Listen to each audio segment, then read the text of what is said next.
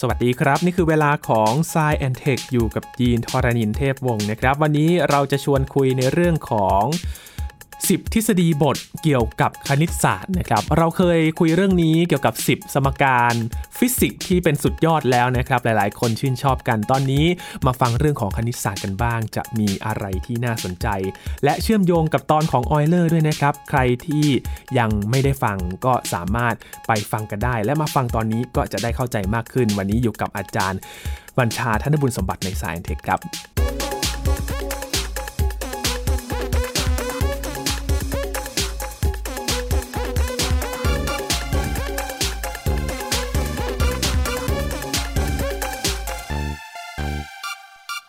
s c i e n Tech เราเคยคุยเรื่องเกี่ยวกับสุดยอดนักคณิตศาสตร์ ระดับโลกมากันหลายตอนนะครับ เราได้รู้จักหลาย ๆ ท่าน และก็เจาะลึกไปถึงออยเลอร์นะครับ ซึ่งเขาก็มีความสามารถสูงมาก ๆ เลยนะครับ แม้ว่าจะสูญเสียด้านการมองเห็นไป แต่ก็ไม่หยุดการคิด ก็ยังคิดค้นเรื่องราวคณิตศาสตร์มากมาย และวันนี้ครับ เราก็ยังมีเรื่องของออยเลอร์มาเชื่อมโยงกันด้วยนะครับ แต่วันนี้เราจะไปเจาะกับ 10 ทฤษฎีบทคณิตศาสตร์ครับที่น่าสนใจกันนะครับ ว่าจะมีเรื่องอะไรกันบ้าง จะคุ้นเคยคุณผู้ฟังหรือเปล่านะครับ วันนี้อยู่กับอาจารย์บัญชาธนบุญสมบัติแล้วอาจารย์จะมาเล่าให้ฟังครับ สวัสดีครับอาจารย์ครับ สวัสดีครับยีนครับ สวัสดีครับท่านผู้ฟังครับ เรื่องของตัวเลขเนี่ยมันซับซ้อนกว่าที่คิดนะครับอาจารย์ครับ คือเรื่องตัวเลขคณิตศาสตร์เนี่ยนะครับก็มีทั้งเรื่องใกล้ตัวและไกลตัวนะใกล้ตัวก็คือเรื่องบวกลบคูณหารคิดดอกเบี้ยอะไรต่างๆใช่ไหมนะครับนะเรื่องเรื่องไกลตัวหน่อยเนี่ยก็อาจจะเป็นทฤษฎีต่างๆที่นักคณิตศาสตร์เขาพูดกันแล้ว คนทั่วไปฟังไม่รู้เรื่องครับหรือแม้แต่นักคณิตศาสตร์ถ้าเกิดอยู่นอกฟิลนั้นเฉพาะนั้นเนี่ยอาจจะฟังไม่เข้าใจก็เป็นไปได้ด้วยเหมือนกันนะครับอ๋อจริงเหรอริงครับๆเป็นเป็นไปได้ครับเป็นไปได้ อย่างในฟิสิกส์ซึ่งผมอาจจะคุ้นเคยมากหน่อยนี่นะครับสมมติว่าถ้ามันมันลงไปในบางเรื่องในบางหัวข้อเนี่ย ที่มันนอกบริบทเราเนี่ยก็ฟังกันไม่เข้าใจหรอกครับเป็นยังไงเออจริงๆเป็นงั้นจริงเออคือ มันมีแค่แตกกิ่งก้านสาขามากจนถ้ามันลงลึกไปมากอืมๆแต่ว่าถ้าเกิดว่าถามว่าแก่นของมันมันอยู่เนี่ยถ้าพูดแก่นมันโอเค แต่ถ้าเกิดลงรายละเอียดเนี่ยอาจจะยากนิดหนึ่งทีนี้คณิตศาสตร์นี่เดี๋ยวจะเล่าให้ฟังว่า 10 ทฤษฎีบทที่จะนำมานำเสนอนี่นะครับไม่ใช่เกิดจากความคิดผมเองครับแต่ว่าเป็นการสำรวจนะครับเป็นการสำรวจของวารสารทางคณิตศาสตร์ ฉบับหนึ่งนะครับชื่อ Mathematical Intelligencer เล่าให้ฟังก่อนนิดหนึ่งคืออย่างนี้ฮะ ตัวนี้เนี่ยวารสารนี้เนี่ยมันไม่ใช่วารสารวิชาการจ๋าให้กับแบบคนนักคณิตศาสตร์เท่านั้นอืมแต่มันเป็นคล้ายๆเป็นถ้าเกิดว่าถ้าเทียบกับวิทยาศาสตร์คือ pop science อันนี้คืครัอบ pop math ก็คือเป็นคณิตศาสตร์สำหรับคนที่อาจจะเป็นนักคณิตศาสตร์ด้วยก็ได้ อ่าอืมนี่คุณยิ่งชอบเลย แต่ถ้าคุณไม่ใช่นักคณิตศาสตร์เนี่ย แต่ถ้าเกิดว่าอย่างน้อยมีความสนใจอยู่บ้างเนี่ย ก็จะชอบอืมเช่นเขาก็จะเอาเกร็ดประวัติคน มีสัมภาษณ์ครับนักคณิตศาสตร์ใช่ไหมฮะมีบทกวีเกี่ยวกับคณิตศาสตร์ อะไรอย่างเงี้ยนะมีเรื่องขำขันเกี่ยวกับคณิตศาสตร์อืมทำนองนี้นึกภาพไหมเป็นวารคือสารเฉพาะใช่ไหมรับคือคืออาจารย์ใช่ใช่คนทั่วไปอ่านได้ แต่ว่าถ้ามีความสนใจคณิตศาสตร์มากหน่อยก็จะสนุกกับมันมากนิดหนึ่งมอ่า คือมันเหมือคือไม่นนิตยสารดาราไหมครับ ที่จะมีหลายมุมมอง ใช่ใช่กับเขาทำทำนองนั้นทำนองนั้นก็คือเป็นสำหรับมหาชนสักนิดหนึ่งนะฮะแล้วก็ทำมานานมากก็ด้วย นะครับนะทำมานานมากก็ด้วย ทีนี้เมื่อปีประมาณสัก 30 ปีก่อนเนี่ยความจริงก็ต้องเรียกว่านานพอสมควรนะครับเขาทำการสำรวจผู้อ่านว่าในบรรดาพวกทฤษฎีบทต่างๆ ทางคณิตศาสตร์เนี่ยมีอันไหนที่มันแบบโอ้โหมันโดดเด่นมากแล้วรู้สึกประทับใจคือมันเรียบง่ายแต่มันลึกซึ้งอะไรอย่างเงี้ยนะฮะอืมก็คัดกันมา อย่างเราเคยคุยกันเป็นเรื่องเรื่องสมการฟิสิกส์ใช่ไหมครับครับอันนั้นเนี่ยอันนั้นก็เกิดจากการที่นักฟิสิกส์ส่วนหนึ่งเขาโหวตมาอีกส่วนหนึ่งเกิดจากการที่ผมแบบ ผมคิดเอง ผมยอมรับว่าคิดเอง เพราะว่าบางอย่างมันตัดสินใจยากเหมือนกันนะ เพราะว่าครับผมอ่านหนังสือประมาณสักสี่ห้าเล่มบวกกับเว็บอีกประมาณสักเป็นสิบเว็บเนี่ยปรากฏว่าบางอันซ้ำกันทุกอันเลยนะฮะอืมแต่บางอันเนี่ยบางที่มีบางที่ไม่มี เหมือนกับเราถามว่าถ้านักฟิสิกส์เด่นๆคือใครบ้างเนี่ยชื่อของนิวตันไอน์สไตน์อะไรเงี้ยมันจะโผล่มานึกออกไหมอืมแต่ชื่อของบางคนอาจจะโผล่บ้างไม่โผล่บ้างอะไรแบบนี้เป็นต้นถ้าเกิดท็อป 10 แต่คราวนี้คณิตศาสตร์นี่เดี๋ยวเรามาดูกันนะครับว่า มีอะไรที่จะผุดขึ้นมาบ้างใน 10 อย่างนี้ ซึ่งคนที่เขารักคณิตศาสตร์ โดยการอ่านวารสารฉบับนี้เนี่ยนะครับเขาโหวตมานะครับนะอืมหนึ่งถึงสิบครับครับที่นี้ครับมันมีคำว่าทฤษฎีบทนะครับอาจารย์ครับมันแตกต่างจากคำว่าทฤษฎียังไงอ่าอาจารอัย์นนี้เป็นอะไรที่ต้องขยายความนิดหนึ่ง คำว่าทฤษฎีเฉยๆเนี่ยนะครับภาษาอังกฤษเรียกว่า theory ครับ theory นะครับส่วนทฤษฎีบทเนี่ยคือ theorem นะครับอืมนะถ้าจะพูดให้แบบว่ากว้างๆสุดคืออย่างนี้ถ้าเกิดว่าเป็นทฤษฎีเนี่ยมันจะมีละคล้ายๆเป็นหลายมิติ มีแบบจำลอง มีคณิตศาสตร์นะครับแล้วก็อธิบายได้หลายแง่มุมมากเลยครับแต่ถ้าทฤษฎีบทเนี่ยมันจะเจาะเฉพาะบางแง่มุมของมันนะครับภายใต้เงื่อนไขหนึ่งหนึ่ง ออกมานะครับแล้วก็ไฮไลท์ออกมาอืมนะครับเป็นอย่างนั้นพูดง่ายๆคือทฤษฎีบทเนี่ยจะเล็กกว่าทฤษฎีโดยส่วนใหญ่เป็นอย่างนั้นอืมนะครับสมมติว่าเราพูดถึงว่าทฤษฎีเกี่ยวกับทฤษฎีจำนวนเงี้ยโอ้โหต้องหมายถึงว่าประกอบด้วยทฤษฎีบทจำนวนเป็นร้อยเลยนึกครับนึกภาพไหมอ่าเยอะเยอะแยะเลยอ่าคล้ายๆอย่างนั้น ถ้าเกิดจะเปรียบเทียบแบบง่ายสุดคืออย่างนี้ ทฤษฎีคือประเทศทฤษฎีบทอาจจะเป็นระดับจังหวัดอ๋อหรือจะอำเภออ่าครับคือแบบเจาะเฉพาะบางเรื่องครับอ่าในโอท็อปของไอ้นี่คืออะไรอะไรแบบนี้เป็นต้นอืมแต่ว่ามันเด่นเด่นมากจนกระทั่งเลยว่าพอพูดถึงเรื่องนี้ปั๊บเนี่ยคนก็จะโอ้ใช่เลยอย่างไข่เค็มชัยยาอย่างเงี้ยนึกภาพไหมอ่าอะไรอะไรแบบเนี้ยอะไรทำนองนี้นะครับครับผมนะครับ ถ้าพูดแบบคณิตศาสตร์นี่เป็นสับเซตได้ไหมครับอาจารย์ เป็นเป็นสับเซตคล้ายๆเป็นสับเซตครับเป็นสับเซตแต่ว่าเป็นสับเซตที่มันโดดเด่น โดดเด่นมากจนทำให้คนที่เขาสนใจคณิตศาสตร์เนี่ยเขาบอกว่าโอ้โหไม่ได้เลย อันนี้ต้องเชิดชูขึ้นมา เพราะว่าแม้ว่ามันเป็นเรื่องอะไรที่มันดูฟังดูแคบๆเนี่ยแต่มันรุ่มมีความลุ่มลึกและมันลึกซึ้งและมันเชื่อมโยงกับอีกหลายเรื่องนะครับนะอืมครับที่นี่ครับใน 10 นี่แหละครับ จริง ๆ เราก็เคยเฉลยมาแล้วนิดนึงนะครับอาจารย์ใช่เราพูดมาถึงแล้วมันสองสามด้วยซ้ำไปครับนะครับในเรื่องออยเลอร์นะครับครับนะแล้วเดี๋ยวเดี๋ยวคงจะพูดสั้นๆไปแล้วก็เดี๋ยวจะไปขยายความเรื่องอื่นมากหน่อยนะครับครับ ทีนี้มาไล่กันเลยครับอาจารย์ อันที่หนึ่งก่อนเลยนะครับ อันดับหนึ่งที่โหวตกันมานี่นะครับโอ้อันนี้ไม่พลาดเลยของออยเลอร์เลยนะครับนะเป็นสมการสั้นๆออยเลอร์นะครับ e ยกกำลัง i คูณ pi แล้วก็ทั้งหมดเนี่ยเอามาบวก1เท่ากับ0นะครับนะตัวนี้เนี่ยมันมหัศจรรย์ตรงไหนมหัศจรรย์ตรงนี้ครับ ถ้ายังจำได้ตอนออยเลอร์นะครับถ้าฟังแล้วหรือว่าถ้าตอนนี้ฟังใหม่ก็อย่างนี้นะครับ คือตัวเลขทั้งหลายนะครับที่ปรากฏอยู่หรือสัญลักษณ์ทั้งหลายที่ปรากฏอยู่ในสมการนี้นะครับ e ยกกำลัง i คูณ pi บวก1เท่ากับ0เนี่ยมันเป็นตัวพื้นฐานหมดเลยครับเช่น0อืมนะครับศูนย์หนึ่งเงี้ยนะครับหรือว่าค่าพายเงี้ยนะครับอืมค่าพายใครๆรู้จัก i คือ square root ลบหนึ่งครับนะครับได้สองของลบหนึ่งนะครับแล้วก็ e ค่า e นะครับเขาเรียกว่าเป็น Euler number นะครับนะปรากฏว่า ตัวสำคัญสำคัญในคณิตศาสตร์เนี่ยซึ่งมันปรากฏบ่อยๆ มากๆเนี่ยมาอยู่ในสมการนี้สั้นกระชับมากอืมแถมยัง operation หรือการกระทำเนี่ยก็มาอยู่ในนี้ เช่นมันบวกกันใช่ไหมมันครับบวกใช่ไหมเออมีการคูณด้วยอะ i ครับคูณกับ pi อยู่ มีการยกกำลังด้วย e ยกกำลัง i pi เนี่ยนี่แสดงว่ามันครอบคลุมหลายมิติมาก แถมยังเป็นตัวแทนนี่นะครับหนึ่งเนี่ยนะครับหนึ่งกับศูนย์เนี่ยเป็นตัวแทนของเลขคณิต arithmetic นะครับส่วน pi เนี่ยเป็นตัวแทนของเรขาคณิต เพราะเรขาคณิตมันเป็นวงกลมใช่ไหมควรับงกลมใช่ไหมฮะแล้วก็ตัว e เนี่ยเป็นตัวแทนของคณิตศาสตร์วิเคราะห์ analysis แล้วก็ตัว i เนี่ยนะครับเป็นตัวแทนของพีชคณิต algebra ดังนั้นสมการนี้ของออยเลอร์เนี่ยนะครับจึงเป็นสมการที่เขาเรียกว่ามันสั้นกระชับ แต่ว่ามันมีความลุ่มลึกในแง่ที่ว่ามันครอบคลุมคณิตศาสตร์ ได้อย่างมหาศาล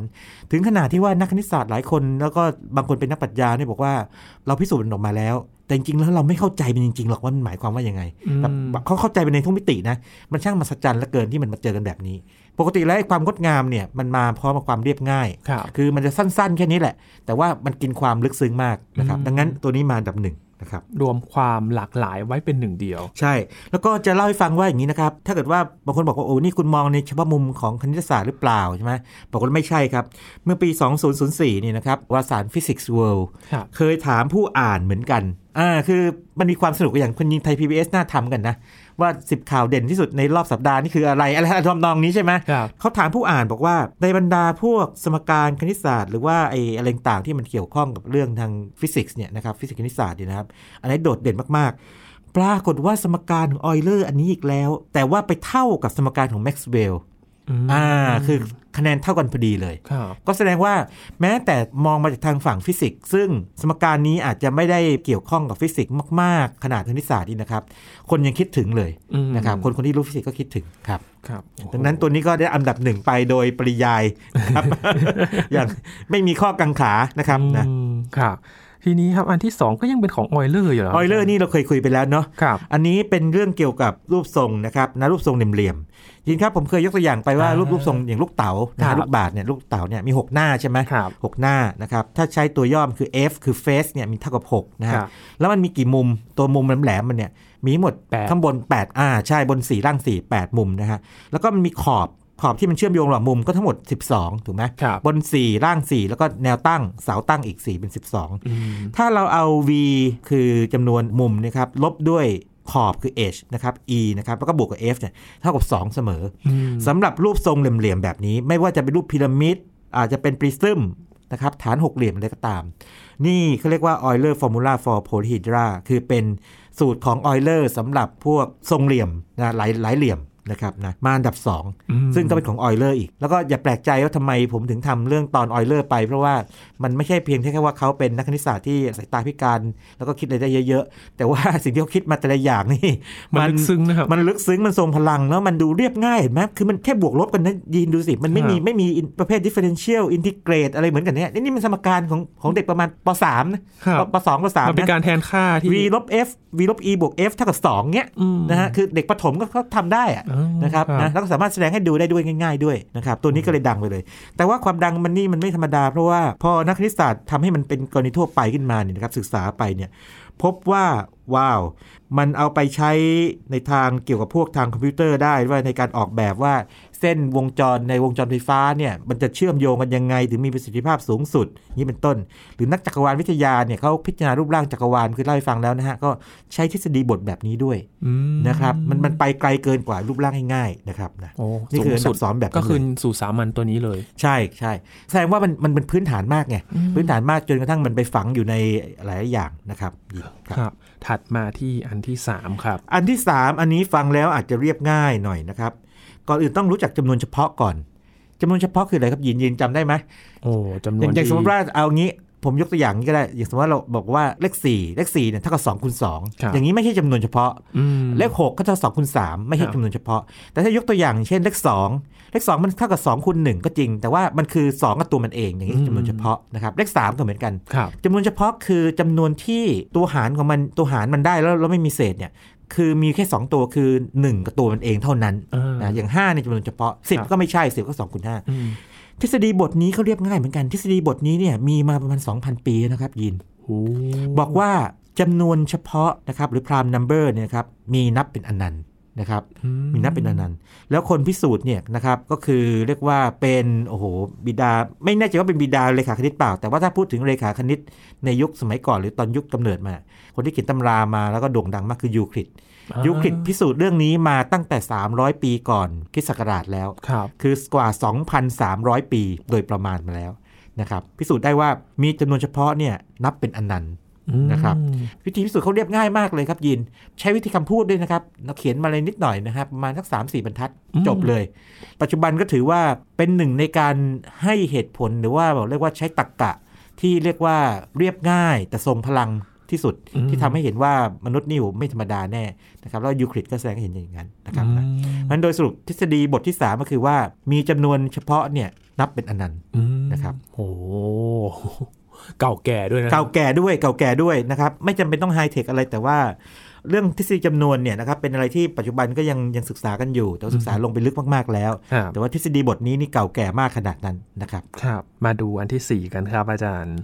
อันที่สี่เนี่ยนะครับเขาบอกว่าตัวเรียกว่ารูปทรงหลายเหลี่ยมเนี่ยที่มันปกติเนี่ยมีได้แค่ 5 แบบเท่านั้นต้องเข้าใจอย่างนี้ก่อนครับยินคืออย่างนี้ยังไงครับลองลองคิดถึงเอารูปเรียบง่ายที่สุดก่อนกลับไปที่เดิมเลย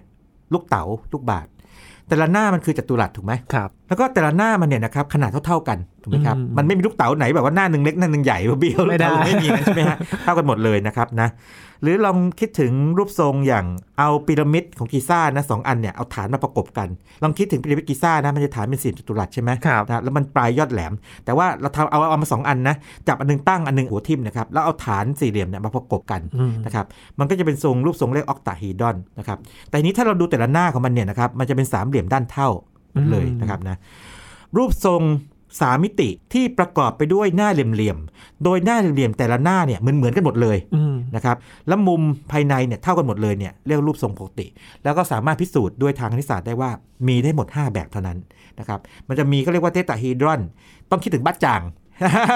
บัตจ่างนึกนึกออกไหมครับนะบัตจ่างนะครับมันมีสี่มุมใช่ไหมครับไม่คิดบัตจ่างนะคิดถึงลูกเต๋านะครับลูกเต๋าเมื่อกี้บอกพีระมิดสองอันประกบกัน อันนี้เรียกออกตาฮีดรอน อันนี้จะมี8นะครับแล้วก็จะมีอันหนึงที่อาจจะคิดยากนิดนึงแต่ว่าถ้าเห็นภาพเนี่ยนะครับจะเข้าใจง่าย ชื่อมันยาวๆนะครับ dodecahedron แต่วิธีง่ายๆคืออย่างนี้ เราเอารูปห้าเหลี่ยมด้านเท่าเนี่ยนะครับเอามาต่อๆกันให้มันกลายเป็นรูปคล้ายๆลูกบอล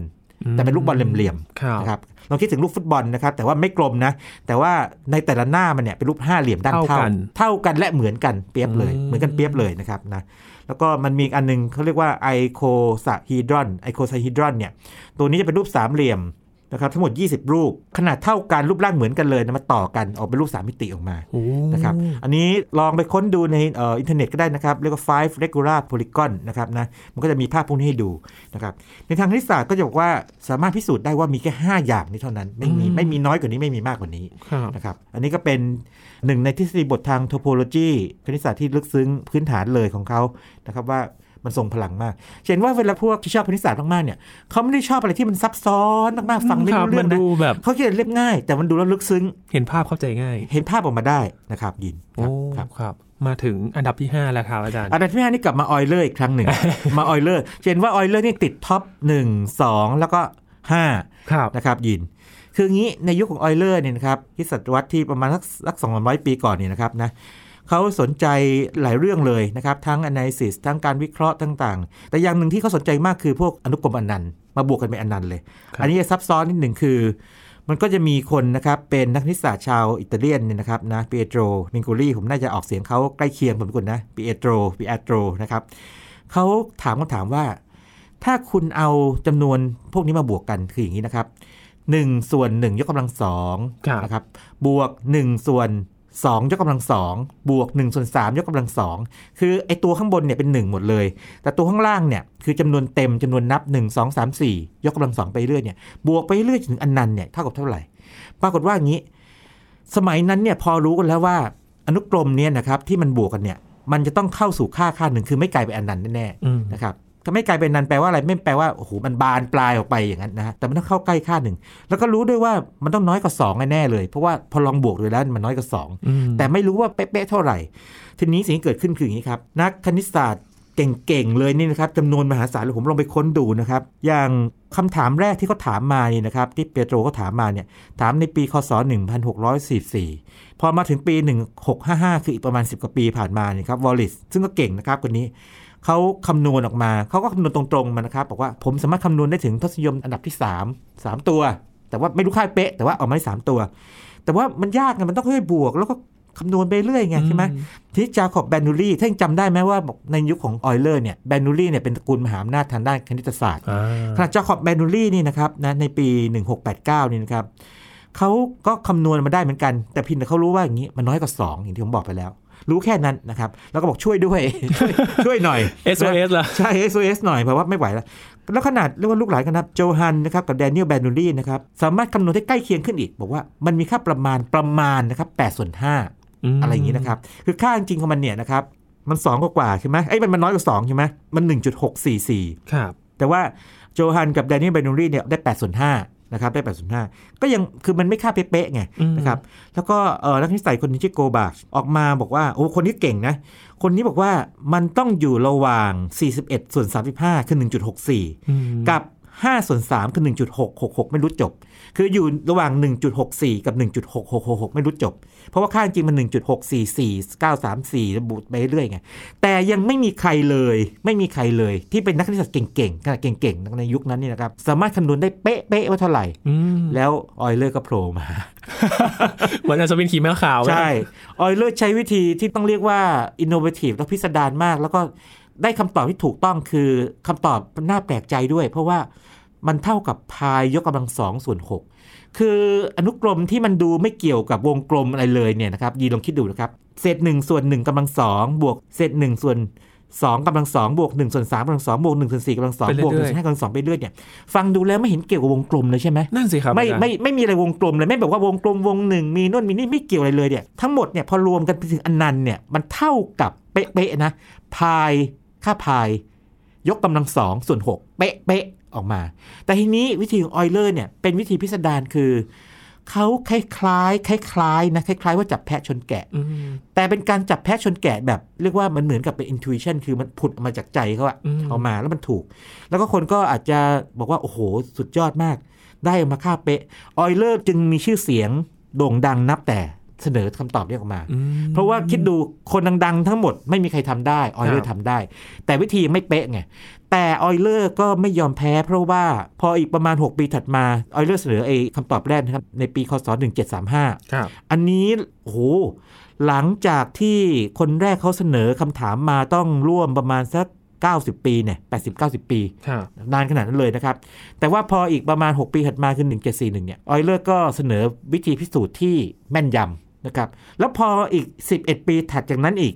1755 ออยเลอร์ก็เสนออีกวิธีหนึ่งเออที่แม่นยำอีก คือนักคิดไงคิดไปเรื่อยๆคิดไปเรื่อยๆแต่ว่าทั้งนี้ไม่ใช่ยกย่องออยเลอร์คนเดียวครับหลังจากออยเลอร์พิสูจน์ไอ้พายเท่ากับพายกำลังสองส่วนหกได้แล้วเนี่ยก็มีคนอื่นคิดวิธีอื่นได้อีกเหมือนกันอ่าคล้ายๆมันเป็นแนวทางครับแต่ว่าถ้าถามว่าใครเป็นคนแรกก็ต้องตอบว่าออยเลอร์อืมนะครับแล้วก็คิดมาได้วิธีเดียวเปล่าไม่ใช่สามวิธีอย่างน้อย คำตอบเปลี่ยนชีวิตไม่ของไม่เขาเลยๆไม่ธรรมดาแล้วก็ทำให้ดังไปเลย เพราะตอนนั้นตอนที่คิดได้เนี่ยอายุเพิ่งจะ 28 ปีเองนะครับอืมโอ้เท่ายินตอนนี้เลยครับอาจารย์ ครับอายินก็ดังครับแหมพอดแคสต์พอดแคสต์ครับ โอ้โหห้าอันดับแรกเนี่ยออยเลอร์เอาไปแล้วสามนะครับอาจารย์ครับมาทีนี้เรามาครึ่งทางกันแล้วครับ อันดับที่หกครับอาจารย์ อันดับที่ 6 เนี่ยฟังดูแล้วจะแปลกๆที่หนึ่งนะครับยิน สมมติอย่างนี้นะครับยินเราเอากระดาษ A4 มาสองแผ่นนะครับครับนะกระดาษ A4 มาสองแผ่นนะสองแผ่นจับมันวางทาบกันอยู่นะครับทีนี้ทีนี้เราเราเอาใหม่ เราดึงสองแผ่นนี้ออกมาแยกห่างกัน แล้วเราตีตารางมันเหมือนกันเลย เราตีตารางเหมือนเหมือนกระดาษกราฟอะนึกกระดาษกราฟออกไหมเท่ากันทั้งสองแผ่นมันอ่ามันมันจะเป็นช่องช่องๆใช่ไหมครับอ่าช่องช่องๆแล้วมันจะมันจะมีรายละเอียดทั้งช่องช่องๆอยู่เหมือนกันทั้งสองแผ่นเลยมีกระดาษครับกราฟสองแผ่นเลย เราเอาวางทาบกันเพราะถ้าเราวางทาบกันได้จริงเนี่ยนะครับไอ้ เส้นกราฟทั้งหลายก็จะวางทาบกันด้วยถูกไหมถ้าเราตีเส้นเหมือนกันมันก็จะเป๊ะถูกเหมือนกันอ่าทีนี้ให้ทำแบบนี้นะครับจินตนาการว่าอย่างนี้ เราวางแผ่นแผ่นที่หนึ่งนะครับไว้บนโต๊ะนะครับ แผ่นที่สองเราวางไว้เป็นแผ่นที่หนึ่งนะครับแล้วทีนี้ขยำแผ่นข้างบน ขยำแผ่นที่สองขยำยังไงก็ได้ ขยำขยำแต่ว่าพอขยำเสร็จแล้วนี่นะครับขยำเสร็จแล้วเนี่ยให้ไอ้ไอ้ก้อนที่ถูกขยำเนี่ยนะครับกระดาษที่ขยำเนี่ยมันอยู่ภายในขอบเขตของแผ่นที่หนึ่งนึกภาพไหมขยำออกไป สิ่งที่นักคณิตศาสตร์พบคืออะไรรู้ไหมครับยินเขาบอกว่า ไม่ว่าคุณจะขยำมันอีท่าไหน แต่ต้องไม่ฉีกนะ ขยำอีท่าไหนเนี่ย มันจะมีอย่างน้อยหนึ่งจุดเสมอ ที่จุดเดิมเนี่ย มันอยู่ตรงไหนเนี่ย มันจะตรงกับจุดเดิมอยู่ตรงนั้น สมมติว่าอย่างนี้ เดิมทีเนี่ยมันเคยเป็นแผ่นกระดาษ A4 มีเส้นตารางอยู่ครับสมมติว่าเส้นตารางที่แนวดิ่งที่ 7 ตัดกับเส้นตารางแนวดิ่งที่4สมมตินะครับมันก็เป็นจุดจุดๆหนึ่งใช่ไหมครับนะครับปรากฏว่าขยำไม่ขยำมาไอ้จุด หลังจากขยำเนี่ยไอ้จุดนี้ยังอยู่ที่เดิม ทีนี้สมมติว่าเราขยำใหม่ มันจะมีจุดใหม่อยู่ที่เดิมนึกภาพออกไหมอ้าวทฤษฎีบทนี้มันเลยน่าทึ่งตรงที่ว่าเฮ้ยอะไรกันนี่ ขนาดขยำไม่รู้ขยำแบบอีท่าไหนเนี่ยนะคมัรันบควรจะเบี้ยวสิอ่ามันควรจะเบี้ยวสิแต่ปรากฏว่ามันจะมีจุดตรึง จุดตรึงเรียกฟิกซ์พอยต์จุดจุดหนึ่งเสมอ ทีนี้ประเด็นมันอยู่ตรงนี้ครับยิน ทฤษฎีบทนี้ตอนนี้เรากำลังเล่นกับกระดาษ 2 มิติอยู่ถูกไหมครับครับ กระดาษที่มันมีความกว้างความยาว ไม่ว่ามันจะกี่มิติอืม จะหนึ่งมิติสมมติเป็นเส้นนะครับ แล้วแมปมันออกมา จะเป็นสองมิติเป็นกระดาษ จะเป็นสามมิติก็ได้นะโอ้สามมิติคือลองนึกถึงสมมติว่าแก้วกาแฟนะครับ แล้วเราคนมัน เราคนมันเนี่ยนะครับ มันจะมีจุดจุดหนึ่งเนี่ยอยู่ที่เดิมเสมอ เป็นจุดที่ไม่ move on ใช่ไม่มุฟไม่ยอมไม่ยอมมุฟออนใช่ แล้วถ้าคิดแบบนักคณิตศาสตร์ซึ่งชอบมากเลยชอบคิดมากกว่า 3 มิติ 4 มิติ 5 มิติ 6 มิติ 7 มิติ n มิตินี่นะครับมันจะมีจุดจุดหนึ่งยังไงน้อยหนึ่งจุดเนี่ยอยู่ที่เดิมเสมอโอ้นี่คือหนึ่งในทฤษฎีบทที่เขาทางเทคโนโลยีที่ทรงพลังที่สุดแล้วที่ประทับใจคนไงบอกว่าเฮ้ยโอ้อะไรกันวะเนี่ยเช็คนึกออกไหมครับทำไมมันเป็นอย่างนี้ได้ จากการขยำกระดาษ นะครับภาษาอังกฤษเขาบอกว่า has a fixed point ใช้ fixed point ครับ ใช่ใช่มันจะอยู่ตรงนั้น ทีนี้ฟังแล้วทฤษฎีบททางคณิตศาสตร์เนี่ยส่วนใหญ่ฟังแล้วเหมือนไม่ค่อยมีประโยชน์ครับ แต่ว่ายินครับมนุษย์เรานี่อย่าประมาทมนุษย์เรา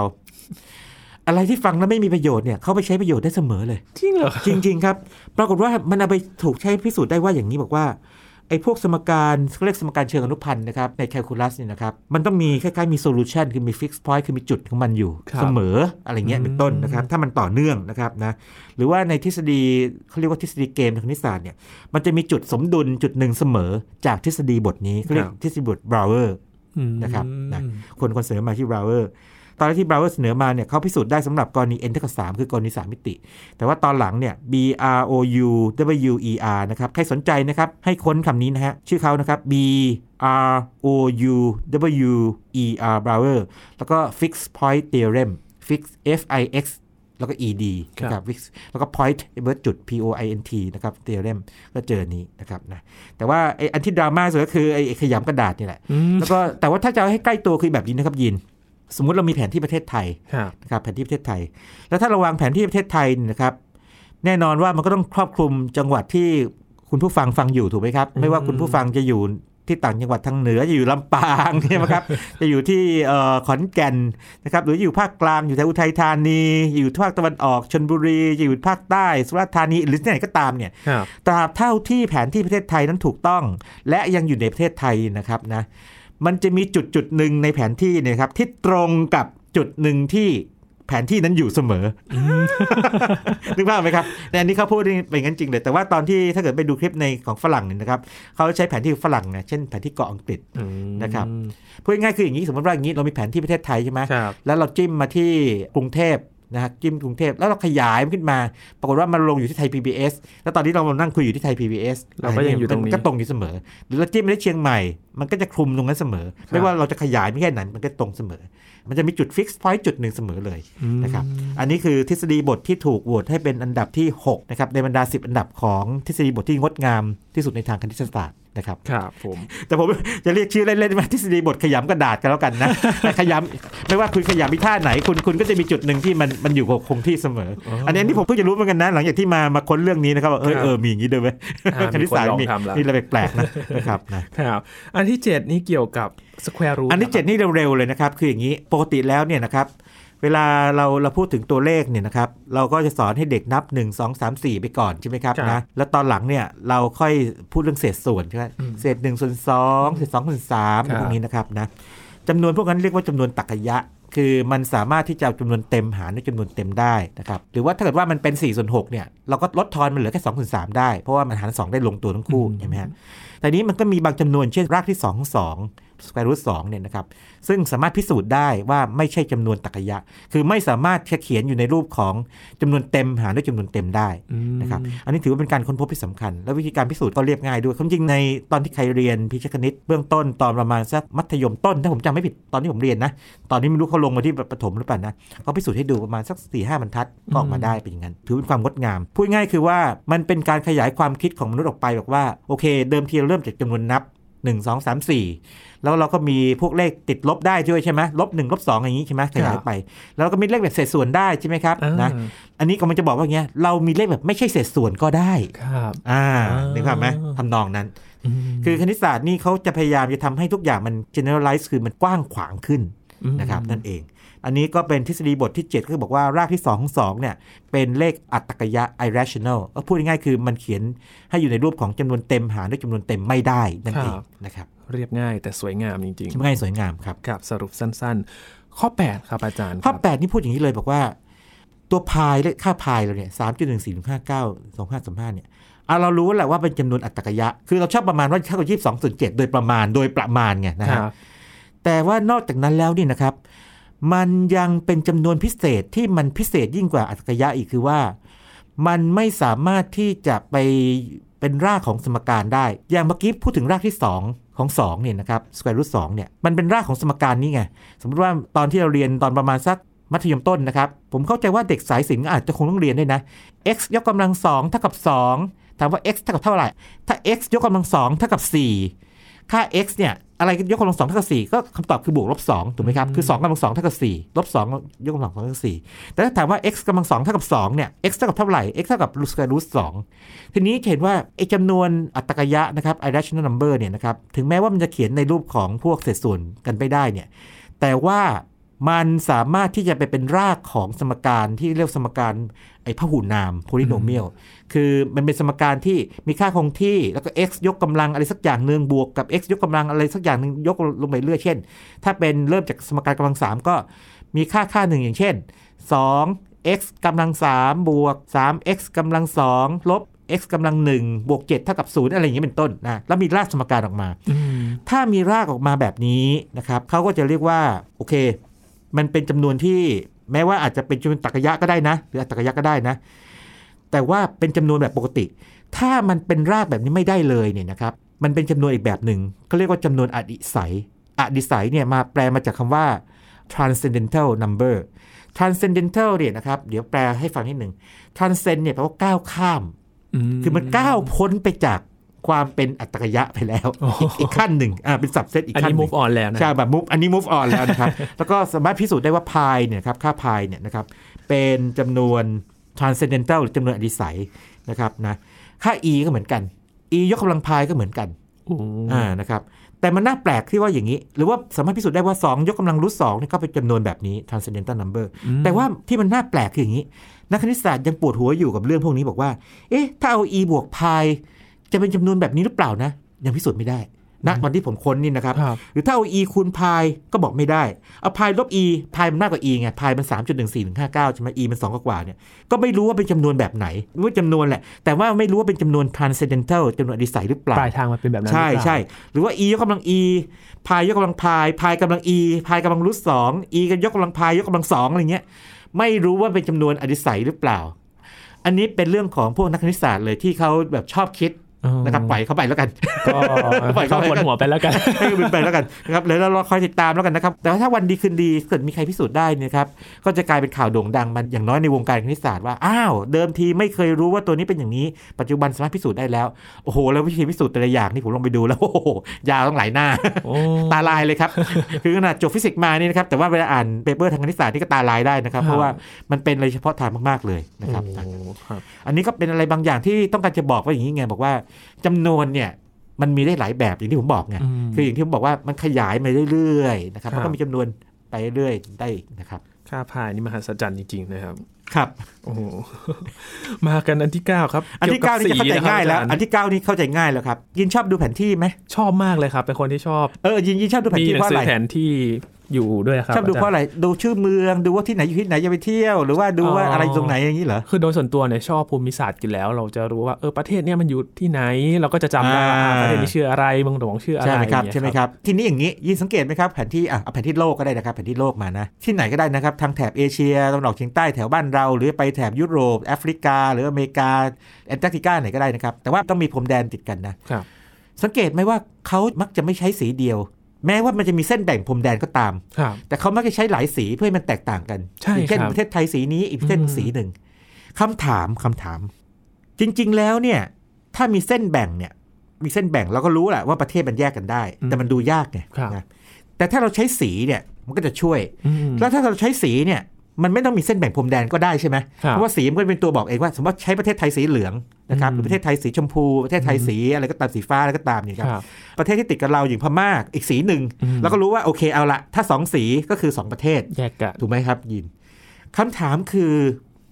เราใช้ได้เราใช้สีได้น้อยสุดกี่สีที่จะระบายแบบว่าทั้งโลกนี้ให้ประเทศที่มันอยู่ติดกันเนี่ยสีต่างกัน ยินนึกภาพไหมสมมติว่าอย่างนี้ ถ้ามีแค่สีเดียวก็ทำไม่ได้อยู่แล้วครับถ้าสีเดียวเนี่ยทั้งโลกก็สีเดียวกันหมดเลย มันไม่มีเส้นแบ่งพรมแดนไงครับมันดูไม่ออกว่าสีไหนอืมสองสีพอไหม่ยินคิดว่าสองสีไม่พอ ไม่พอไม่พออืมผมลองท้ายนะครับแปลแผนที่แผนที่ประเทศไหนมาก็ได้นะครับหรือแผนที่โลกแผนที่ประเทศแผนที่อย่างในเมืองยุโรปประเทศเนี่ยประเทศก็จะเยอะมากนะครับนะก็คงสถ้าองถ้าสีถ้าไม่ใช้ได้แค่แน่แค่สองสีนะครับ เราจะบังคับปรากฏว่าไอ้อันที่สามสมมติว่าอย่างนี้ ประเทศที่สามมันมีพรมแดนติดกับประเทศที่หนึ่งกับสองสมมติว่าอย่างนี้มีประเทศที่หนึ่งประเทศที่สอง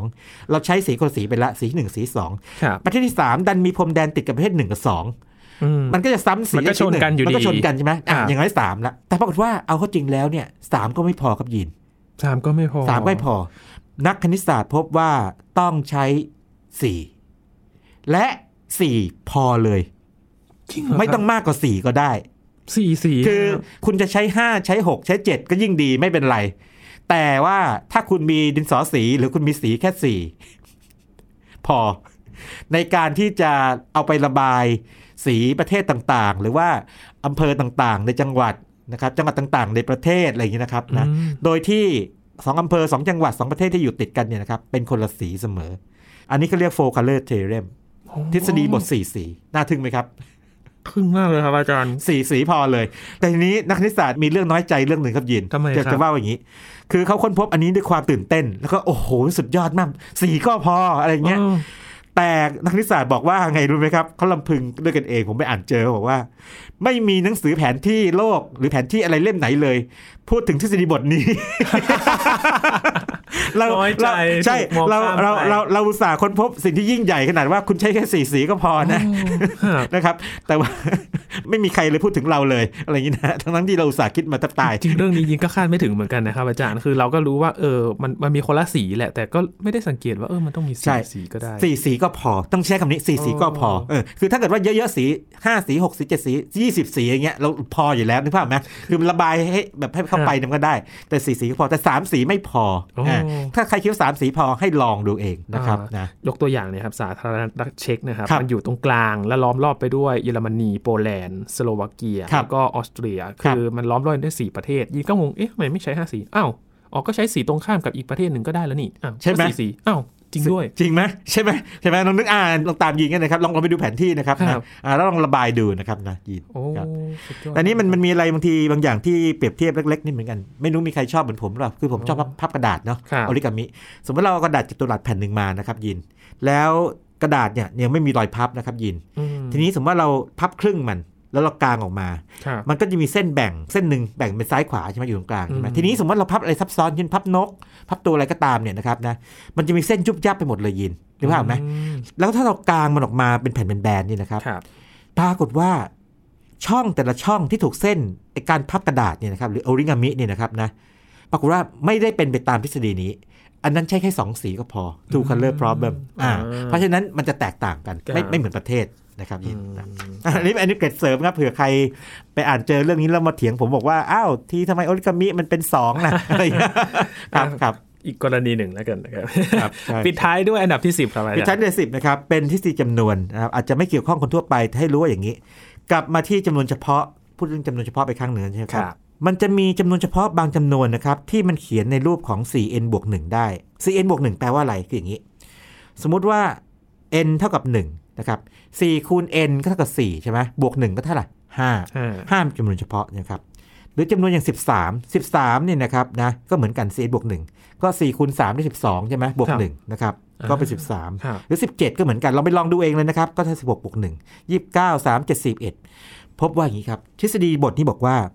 จำนวนเฉพาะใด ๆ ก็ตามใด ๆ ก็ตามนะ หากสามารถเขียนในรูปของ 4n บวก1ได้เนี่ยจำนวนเฉพาะนั้นเนี่ย จะถูกเขียนได้ในอีกรูปหนึ่ง เป็นตัวเลขตัวหนึ่งยกกำลังสองบวกตัวเลขตัวหนึ่งยกกำลังสองเสมอ ยกตัวอย่างเช่น 5 5 นี่คือถ้าคิดแบบ 4n บวก1มันคือ 4 บวก1เนาะครับ4คูณ1บวก1 4คูณ1ได้ 4 บวก 1 เป็น 5 ใช่ไหมครับ มันจะเท่ากับ 2 ยกกำลัง 2 บวก 1กำลัง 2 2กำลัง 2 คือ 4 1กำลัง2คือ 1 เป็น 5 เรื่องเช่น 13เนี่ยนะครับ13เนี่ยนะครับ มันจะเท่ากับ 3 ยกกำลัง2บวก2กำลัง2ก็คือ 9 บวก 4 เป็น 13 เสมอเลยนะครับ แล้วลองไปทำดูกับเลขอื่นนะครับ ไม่ว่าจะ 17 29 3 7 11 จะพบว่าจำนวนแบบนี้ที่มันเขียนในรูป 4n บวก1ได้ ถ้าเป็นจำนวนเฉพาะเนี่ยนะครับนะ มันจะเขียนในรูปของ ตัวหนึ่งยกกำลังสองบวกตัวหนึ่งยกกำลังสองได้เสมอ และรูปแบบเดียวด้วย และเนื่องจากว่ามันอยู่ในรูปของตัวหนึ่งกำลังสองบวกตัวหนึ่งกำลังสองเนี่ยยีนยังจำเรื่องสามเหลี่ยมมุมฉากได้ไหมครับทฤษฎีพีทาโกรัสพีทาโกรัสที่ด้านหนึ่ง A